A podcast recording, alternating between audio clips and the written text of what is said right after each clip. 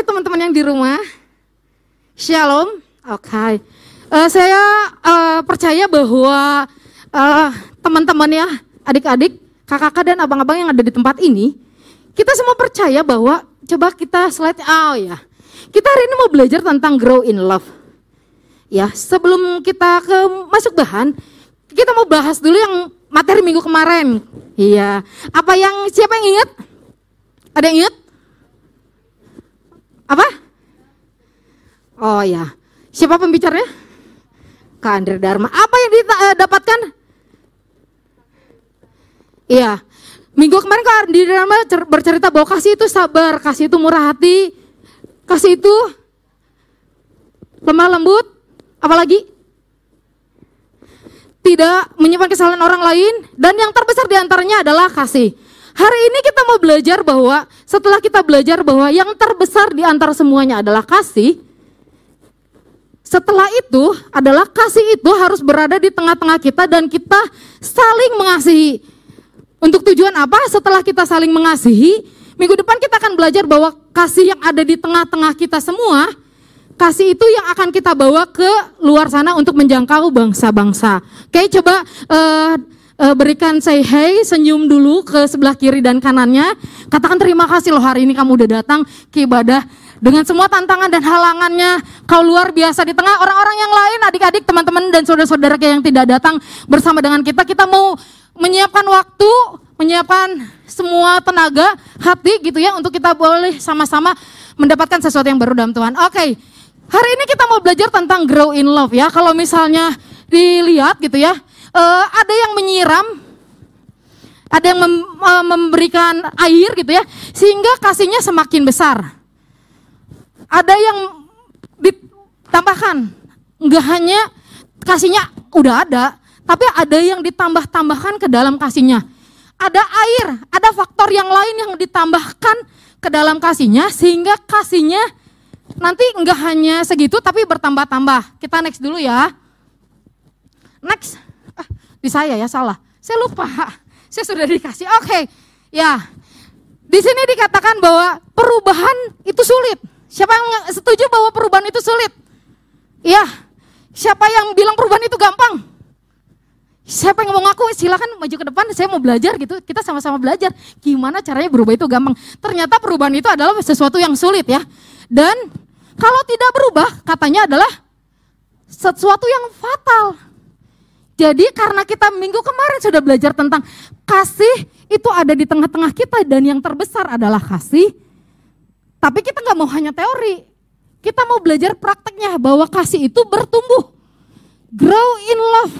Kalau kita tidak berubah, di sini dikatakan bahwa kita melakukan sesuatu yang fatal. Kenapa bisa fatal? Karena ada satu kuat berkata, perubahan bukanlah satu perubahan sampai terjadi satu perubahan. Pusing nggak? Perubahan bukanlah satu perubahan sampai terjadi suatu perubahan. Jadi ada perubahannya, ada changingnya, ada sesuatu yang berubah. Berubah itu namanya bertumbuh. Itu yang namanya kalau Andri bilang kemarin proses. Makanya proses nggak mudah ya. Siapa yang mau diproses? Siapa tahu proses itu menyakitkan. ada sedih-sedihnya gitu ya. Ada yang kesel-keselnya, Ngerasain gak kalau proses itu bisa kesel? Kadang diprotes sama mama, ih pegang handphone terus ya gitu ya. Padahal emang waktunya leha-leha gitu ya. Tapi karena kelebihan leha-lehanya kita fatal ya. Next dulu. Oke, kita mau sama-sama baca. Saya ayat yang ganjil, teman-teman baca ayat yang genap, oke? Sama-sama ya. E, nggak usah buka handphone karena semuanya ada di sini. Jadi kita semua-sama fokus ke depan aja ya. Oke, Uh, satu, dua, tiga. Kan dari yang uh, saya yang genap, teman-teman yang ganjil, oh kebalik ya tadi ya. Oh saya yang ganjil, teman-teman yang Oke, saya yang baca ya. Karena kuasa ilahinya telah menganugerahkan kepada kita segala sesuatu yang berguna untuk hidup yang saleh oleh pengenalan kita akan dia. Yang telah memanggil kita oleh kuasanya yang mulia dan ajaib. Next. Tar, tar, tar kayaknya nggak sama. Uh, kita mau sama-sama baca, setiap firman harus kedengaran oleh telinga. Jadi nggak hanya bersuara, tapi telinga kita mendengar setiap firman yang disampaikan. Jadi yang kita yang kita omongin gitu maksudnya. Supaya nyampainya ke dalam batin kita. Oke? Sama-sama ya. Dengan suara yang lantang dan keras berkata firman. Satu, dua, tiga. Eh salah. Kebalik ya. Salah, oke. Satu, dua, tiga.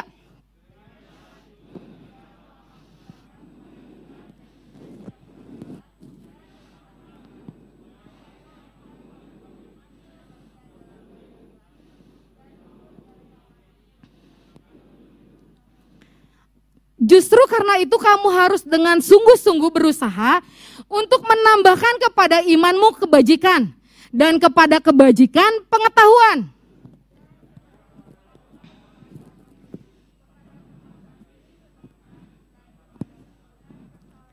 Oke lanjut ya. Eh salah kebalik. Dan kepada kesalehan kasih akan saudara-saudara dan kepada kasih akan saudara-saudara kasih akan semua orang.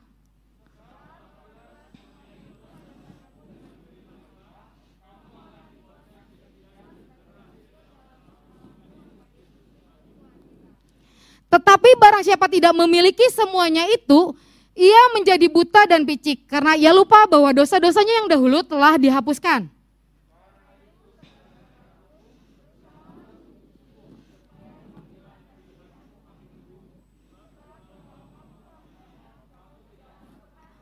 Lanjut. Dengan demikian kamu akan dikaruniakan hak penuh untuk memasuki kerajaan kekal, yaitu kerajaan Tuhan dan juru selamat kita Yesus Kristus.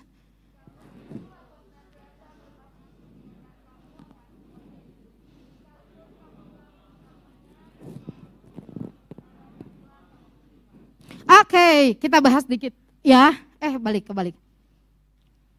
Salah, salah. Oke ya, saya beri satu, uh, eh, satu uh, bolt yang ada warna merah, ada warna kuning, kebalik. Ada warna hijau, oke? Okay? Ada warna merah, ada warna kuning, ada warna hijau. Kita ke warna merah dulu ya. Karena kuasa ilahinya telah mengadugerahkan kepada kita segala sesuatu yang berguna untuk hidup yang saleh dan pengena, oleh pengenalan dia yang telah memanggil kita oleh kuasanya yang mulia dan ajaib. Kita semua sudah dipanggil oleh karena darahnya yang menyelamatkan kita ya. Karena kuasa ilahinya yang dianugerahkan bagi kita sehingga kita memperoleh segala sesuatu. Kalau Om Leo segalanya panjang segala sesuatu untuk hidup yang saleh.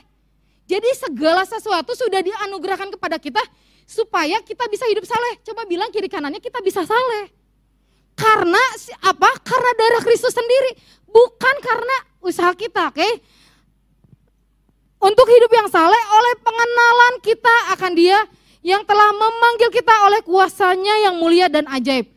Jadi hidup yang saleh oleh pengenalan kita akan Dia jadi ketika kita bisa hidup yang berubah, lebih baik daripada hari kemarin, bertumbuh di dalam kasih kita kepada Tuhan, itu adalah semata-mata karena apa yang dia kerjakan di dalam hidup kita. Oleh kuasanya yang mulia dan ajaib. Dengan jalan apa yang dikerjakan Tuhan, ia juga telah menganugerahkan kepada kita janji-janji yang berharga dan sangat besar. Kalau Alkit, eh, di Yesaya dibilang Aku akan memberikan kepadamu bangsa-bangsa sebagai ganti nyawamu. Keren pisan ya. Bangsa-bangsa sebagai ganti nyawa kita. Jadi kalau misalnya nih kita nggak ada, harusnya lahirlah bangsa-bangsa. Kalau misalnya kita nih RIP gitu ya, harusnya lahir satu generasi. Karena dibilang janji yang sangat besar gitu ya. Yang berharga dan sangat besar supaya olehnya kamu boleh mengambil bagian dalam kodrat ilahi. Apa sih kodrat ilahi? Ada yang tahu kodrat ilahi apa? Sebelah sini, saya mau nanya dong. Ada yang tahu kodrat ilahi? Ya kodratnya emang kayak gitulah, dia mah cowok ya kodratnya kayak gitulah ya. Kayak gitu, biasanya kita suka dengar kayak gitu ya. Iyalah kodratnya kayak gitu. Ada yang tahu kodrat ilahi itu seperti apa sih? Ya, saya buka uh, kamus uh, penterjemahan ya. Kodrat ilahi itu Eh, berasal dari bahasa Yunani yang artinya adalah nature. Artinya apa? Nature gitu ya. Kalau bahasa Inggrisnya divine nature. Artinya sifat naturalnya Allah. Emang naturalnya Allah tuh seperti itu gitu ya. Emang naturalnya Allah adalah mengasihi kita. Bukan karena apa yang kita kerjakan, emang naturalnya, sifat dasarnya, kasih itu sudah dikasih sebelum kita mengenal dia secara pribadi dalam hidup kita. Keren banget emang kasih Allah ya. Sehingga kamu boleh mengambil bagian dalam kodrat ilahi dan luput dari hawa nafsu duniawi yang membinasakan dunia. Jadi endingnya adalah kita terbebas dari nafsu duniawi. Kayaknya tau lah ya nafsu duniawi kayak gimana, oke? Okay?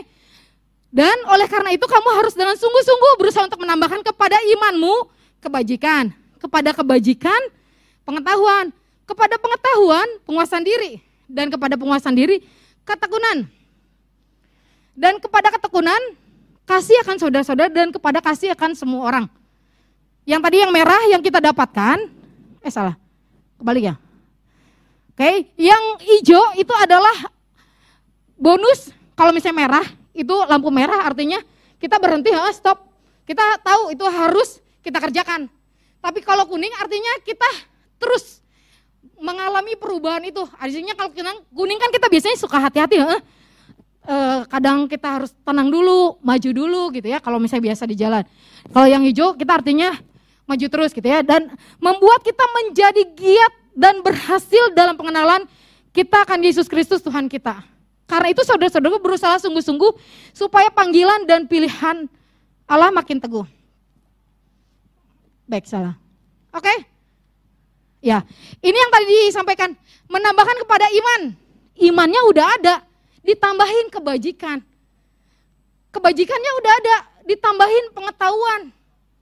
Pengetahuannya udah ada, ditambahin penguasaan diri. Jadi paketnya banyak banget sebenarnya udah lengkap di dalam diri kita. Di dalam kodrat ilahi yang Allah berikan kepada kita, nature-nya ini tuh ada gitu. Kita tambah-tambahkan, ditambah-tambahkan dengan pengenalan kita akan dia. Oke? Okay? Ditambahkan kepada eh, penguasaan diri ketekunan. Ditambahkan kepada ketekunan kesalehan. Ditambahkan kepada kesalehan kasih akan saudara-saudara ditambahkan kepada kasih akan saudara-saudara, kasih akan semua orang. Semua paket ini ternyata lengkap di dalam diri kita, bukan hanya iman. Bukan hanya salah satu, ah saya mah kayaknya cuma punya penguasaan diri aja deh. Kayaknya saya cuma punya hmm, kasih akan uh, saudara-saudara, kasih akan semua orangnya saya masih susah eh ada rada berat gitu ya mengasihi tuh. Gitu. Enggak bisa, ini paket yang sudah lengkap Tuhan kasih sebagai kodrat ilahi yang dia berikan ke dalam diri kita. Next, ya dan yang harus dilakukan adalah berusaha dengan sungguh-sungguh supaya semuanya berlimpah-limpah. Jadi kalau tadi yang gambar di awal itu bicara soal dikasih air gitu ya. Si tanamannya dikasih air, artinya airnya terus bertambah-tambah. Ketika airnya bertambah-tambah, artinya ada limpahan air sehingga tanaman itu menjadi tumbuh. Ada pupuk juga di dalamnya sehingga tanaman itu menjadi tumbuh ada sekam juga di dalamnya sehingga tanaman itu menjadi tumbuh. Tujuannya untuk apa? Menjadi giat dan berhasil dalam pengenalan kita akan dia. Giat dan berhasil. Tujuan pengenalan kita akan Tuhan sebenarnya adalah supaya kita semakin menjadi serupa seperti dia. Oke, okay? next. Saya yang pegang ya. Nah, setelah kita mengenal dia secara benar, karena berlimpah-limpah tadi, dan mulai dari iman sampai mengasihi saudara seiman dan saudara-saudara gitu ya. Tujuannya adalah Filipi 4 ayat 8. Dalam pengenalan kita akan dia, kita akan mulai bertambah-tambah. Punya pikiran yang suci, punya pikiran yang benar, punya pikiran yang manis. Gimana ya pikiran yang manis, senyum-senyum gitu pikirannya? Kan gak mungkin gitu ya. Itu yang harus kita, gimana ya pikiran yang manis? Pikiran yang sedap didengar, pikiran yang mulia, pikiran yang adil, pikiran kebijakan, kebajikan salah. Pikiran yang patut dipuji, pikirkanlah semuanya itu. Jadi dalam pengenalan kita akan Tuhan, dalam sungguh-sungguh kita mengasihi Tuhan, endingnya adalah kita memiliki karakternya Kristus. Filipi 4 ayat 8. Pikiran kita diperbarui. Tubuh kita ini terdiri dari tubuh, jiwa dan roh gitu ya. uh, rohnya udah uh, merdeka, rohnya udah bebas. Tapi yang bermasalah itu adalah jiwa. Kalau kita sakit hati yang bermasalah apa? Jiwa. Kalau kita baper yang bermasalah apa? Jiwa. Kalau kita pundung yang bermasalah apa? Jiwa. Kalau kita kesal, marah yang bermasalah apa? Jiwa. Kalau kita uh, nyimpan kesalahan orang lain yang bermasalah apa? Jiwa. Jadi yang harus diperbaiki adalah jiwanya. Makanya tambahkanlah iman, tambahkanlah pengetahuan, tambahkanlah kasih akan saudara-saudara supaya kita memiliki pikiran yang benar di dalam Tuhan. Next. Ya, kalau misalnya lihat gambar ini, kita semua pernah ngalamin ini, benar gak? Sadar nggak sadar kita semua lahir dari menjadi seorang bayi, ha? Oke. Okay. Uh, eh, kalau misalnya bayi pasti pikirannya masih uh, biasa-biasa aja ya. Kayaknya dia nggak perlu mikir ya, nangis aja senangis-nangisnya gitu ya. Terus dia marah juga uh, lebih rewel gitu, minta susu gitu ya. Dia akan melakukan apa pun untuk mencari perhatian orang tuanya. Tujuannya apa? Dan dia uh, caranya cuma seperti itu. Tapi ketika dia bertumbuh menjadi seorang anak anak-anak, pasti pikirannya berbeda. Kenapa pikirannya bisa beda? Ya karena ada inputan yang masuk ke dalamnya. Ada kondisi dan keadaan yang orang tuanya ajarkan sehingga dia menjadi pribadi yang berbeda. Saya kasih contoh seorang bayi ini, dia masih polos, pikiran yang polos gitu ya. Uh, hal yang polos yang dia tahu sehingga dia hanya mengerti sesuatu yang uh, natural aja. Saya kasih contoh satu ini ya. Ini gambar saya. Oke. Okay? Kelihatan muka saya? Enggak kelihatan ya. Ini gambar saya beberapa tahun yang lalu, nggak tahu ya, saya SMA gitu ya. Nggak tahu SMP nih. Ini gambar saya bersama dengan om saya, saya ibaratkan om saya masih, ini ya masih bayi dulu. Om saya ini lahir normal seperti biasa. Tapi dua bulan berikutnya terjadi sesuatu. Step. Uh, di zaman dulu, uh, kalau misalnya di kampung gitu ya, orang step itu dibawanya ke paraji alias dukun, nggak ada dokter gitu ya. Sampai terjadilah sesuatu. Terjadi apa? Terjadi perubahan. Gak bisa ngapa-ngapain. Dia tidak bisa berbicara semenjak usia dua bulan. Oke, okay? dia bertumbuh secara fisik pada usia dia yang uh, saya gak tahu usia dia berapa, pokoknya usia saya dulu masih belasan di situ, berarti dia udah sekitar eh, tiga uh, puluhan gitu ya. Ini usia dia sekitar tiga puluhan. Tingginya lebih tinggi siapa? Lebih tinggi saya. Oke, okay? lebih tinggi saya. Dia lahir dengan uh, normal, tapi ada kondisi di mana dia bertumbuh berbeda gitu ya. Sehingga uh, si kepalanya lebih besar dibanding badannya. Saya lanjutin. Nah, ini dia di usia 58 tahun. Uh, mukanya tetap sama, uh, fisiknya tetap sama uh, dan tetap pendek gitu ya. Tapi yang saya mau uh, kasih tahu adalah ketika uh, dia dalam ketika dia nggak bisa bicara gitu ya, ada satu bahasa kasih yang dia berikan. Bahasa kasih yang dia berikan adalah dia menghargai orang dengan uh, fisiknya gitu. Jadi ketika dia tahu, oh misalnya kayak saya nih ya, saya itu uh, dia nggak bisa nyebut nama saya, saya sempat ajarin, Rina, saya sempat ajarin ya. Tahu dia bilang apa? Siang. Saya sempat bilang, Rina. Dia cuma bisa bilang siang udah berkali-kali tetap nggak bisa, ya udah berarti emang nggak bisa. Tapi ketika dia punya sesuatu, dia bisa kasih ini saya punya uang buat kamu ya. Hanya dengan menunjukkan bahwa dia punya uang cuma sedikit gitu. Tapi dengan keterbatasan dia yang dia tidak mengerti tentang uang, dia bisa menunjukkan kasihnya. Nah, saya cuma mau uh, tunjukin bahwa setiap kita punya pertumbuhan yang berbeda gitu ya. Setiap kita punya masalah dalam pertumbuhan kita yang berbeda. Tapi apa respon kita terhadap pertumbuhan kita masing-masing? Dalam kondisi keterbatasan fisik kah? Dalam kondisi latar belakang keluarga kah? Dalam kondisi latar belakang pendidikan kah? Dalam kondisi latar belakang pergaulan? Secara fisik mungkin berbeda satu sama lain. Tapi Tuhan mau kasih tahu kodrat ilahinya tuh kita bertumbuh loh di dalam Tuhan. Kodrat ilahinya tuh kita sempurna loh di dalam Tuhan. Apa pun latar belakang kita, apa pun masalah kita hari ini, Tuhan cuma mau bilang, gua sudah ngasih yang terbaik. Saya sudah ngasih yang terbaik buat lu. Dan kita semua harus bertumbuh semata-mata karena darahnya yang sudah dikerjakannya. Karena apa karyanya yang luar biasa dalam hidup kita. Next. Ya. Nah, oke okay, 1 Korintus 13 ayat 11 dan 12 berkata, ketika aku anak-anak, aku berkata uh, berkata-kata seperti anak-anak. Jadi kalau anak-anak berkata-kata seperti anak-anak. Se uh, aku merasa seperti anak-anak, aku berpikir seperti anak-anak. Sekarang sesudah aku menjadi dewasa, aku meninggalkan sifat kanak-kanak itu. Karena sekarang kita melihat dalam cermin suatu gambaran yang samar-samar. Tetapi nanti kita akan melihat muka dengan muka.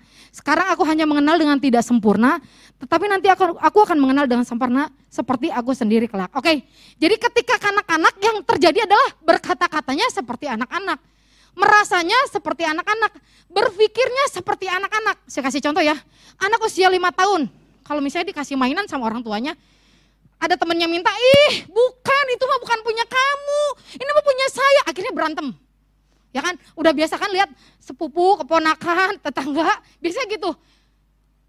Kata-katanya uh, standar dan uh, sederhana gitu ya. Perasaannya, berpikirnya sederhana. Tapi ketika dewasa, apa yang harus dilakukan? Ya, ini sesuatu yang harus dilakukan ketika kita dewasa. Satu, kita menjadi pribadi yang bertanggung jawab. Kenapa kita bertanggung jawab? Karena hanya orang dewasa lah yang tahu tentang yang namanya tanggung jawab. Contoh nih ya, kalau misalnya kita berkata bahwa kita dewasa, contoh nih buat anak sekolah, tahu ada tugas ya harus dikerjain. Itulah tanggung jawab kita di sekolah. Anak kuliahan, tahu besok uas, nggak mungkin dong nggak belajar. Orang kerja, nggak mungkin dong datang terlambat. Itu bicara soal tanggung jawab. Kenapa? Itulah tanggung jawab ketika kita sudah berpikir secara dewasa. Yang kedua, punya tujuan atau vision. Orang dewasa itu ngerti, oh misalnya saya SMP, saya harus lulus jadi anak SMA. Misalnya saya kuliah, saya mau IPK 3,5, saya mau kejar itu. Punya vision ke depan. Tandanya kita menjadi orang dewasa, berpikir jauh ke depan. Kalau berpikir anak-anak kayak tadi, main tadi, punya saya rebutan hanya soal mainan. Oke, okay? dan yang ketiga bicara soal dewasa adalah gairah. Ada spirit, ada semangat, ada antusias, ada roh yang berkobar-kobar, menyala-nyala. Pokoknya gua harus ada di sana. Ini mah acara gua, gitu ya. Ini mah tentang gua dan lain sebagainya. Bicara soal gua, pokoknya kalau uh, gua punya komunitas nih, kalau gua nggak di sana kayaknya itu bukan gua deh. Karena emang gua mah sukanya ada di komunitas itu. Saya dulu tipikal orang yang uh, pemalu. Pernah kenalan saya pemalu. Ya, saya dulu tipikal orang yang sangat pemalu. Kenapa? Karena nggak biasa uh, bicara di depan ini juga sih nggak biasa, nggak biasa. Tapi udah dua kali ya. Oke. Okay. Uh, eh, dulu saya pemalu, tapi ketika Tuhan ajar saya bertahun-tahun gitu ya, untuk mulai dari kelompok PA. Dulu kelompok PA saya pertama, saya uh, masih baca buku uh, buku PA dulu yang pertama ya. Jadi pas ngajarin ke anak PA tuh, si bukunya bisa begini. Pernah ngalamin nggak? Sama nggak? Sama nggak? Kayaknya kita semua sama ya. Nah, tapi ketika kita semakin bertumbuh, ada gairah untuk kita bisa masuk lebih dalam lagi dalam sesuatu yang baru. Oh, gue mau uh, persekutuan, asik. Gue mau ini, mau cerita tentang masalah gue. Oh iya, gue mau cerita tentang di sekolah dan lain sebagainya. Ada gairah dan gak lambat-lambat, gak menunda-nunda. Yang keempat adalah bangkit walaupun gagal. Pernah gagal? Sering gagal? Tiap hari gagal? semua kita pasti pernah gagal. Siapa ketika gagal apa yang dilakukan? Saya jamin semua orang pasti menyalahkan diri sendiri. Karena itu juga yang saya lakukan. Kenapa? Karena kita nggak sadar bahwa sebenarnya Tuhan sedang proses kita. Seringkali ketika kita gagal kita hanya terpuruk dengan mengasihani diri sendiri. Teman-teman, kakak, abang, adik, semuanya. Ketika gagal, satu yang harus kita lakukan, bangkitlah. Karena ketika gagal, kita hanya sedang bersyukuri bahwa Tuhan itu selalu baik dalam hidup kita. Ketika kita kembali ingat Tuhan dan karyanya, ketahuilah bahwa kegagalan kita enggak seberapa dibanding karyanya. Beberapa hari yang lalu saya menyadari, oh kayaknya saya gagal dalam perkara ini. Saya mulai uh, merenung ya, ah coba kalau saya harus lebih cepat lagi, ah coba kalau ini begini-begini. Saya mulai menyalahkan diri sendiri. Tapi ketika malam hari saya merenung, oh salah Tuhan. Saya gagal tuh karena saya tahu saya nggak mampu. Tapi ketika saya datang pada Tuhan, akhirnya Tuhan memampukan saya. Itulah proses untuk menjadi dewasa. Next, berpikir positif ya. Eh, nggak uh, ada negatif negatif-negatif gitu ya. Terus udah gitu memikirkan yang jelek-jelek gitu ya. ih kayaknya ya dia tuh begini-begini, suhudon gitu ya. Itu orang-orang yang di luar sana yang kayak gitu, di sini mah enggak ya. Semua pikirannya baik di sini, semua pikirannya positif ya. Dibuang semuanya dari kita ya. Kita mau bina satu pola yang baru, berpikir positif tentang teman kita. Karena tadi bicara soal mengasihi, kita mau berpikir positif dengan siapa pun yang kita lihat. Oke, yang terakhir adalah bicara soal prioritas. Hanya orang yang dewasa yang ngerti tentang prioritas. Apa itu prioritas? Dia tahu kapan waktunya tidur, kapan tahu waktunya makan, kapan waktunya belajar, kapan waktunya untuk bisa hang out sama yang lain, dan kapan waktunya punya hubungan pribadi dengan Tuhan. Kalau dari gambar ini, seorang yang dewasa itu berubah. Ada perubahan, dia buka kulitnya. Ada pembukaan kulit selanjutnya ya. Ada pembukaan kulit selanjutnya sehingga keluar sesuatu yang baru. Dah, next. Ya, terakhir. Bertumbuh di dalam kasih untuk mengasihi saudara dan semua orang. Hanya orang-orang yang hidup di dalam kasih dan bertumbuh di dalam kasih dalam pengenalan Tuhan yang mengalami kasihnya begitu kuat. Lihat kalau misalnya lihat pohon ini gitu ya. Itu uh, akarnya tuh kuat banget gitu ya. Kalau pohon cemara dia tuh akarnya sangat kuat. Sehingga tidak ada satupun yang menggoncangkan dia. Enggak ada satupun yang bisa goyahin dia. Karena prinsip di dalam hidup dia, kasih Tuhan sudah cukup sehingga saya bisa mengasihi saudara-saudara saya dan mengasihi orang-orang yang terhilang di luar sana. Saya uh, saya tutup dengan satu cerita uh, satu menit ya.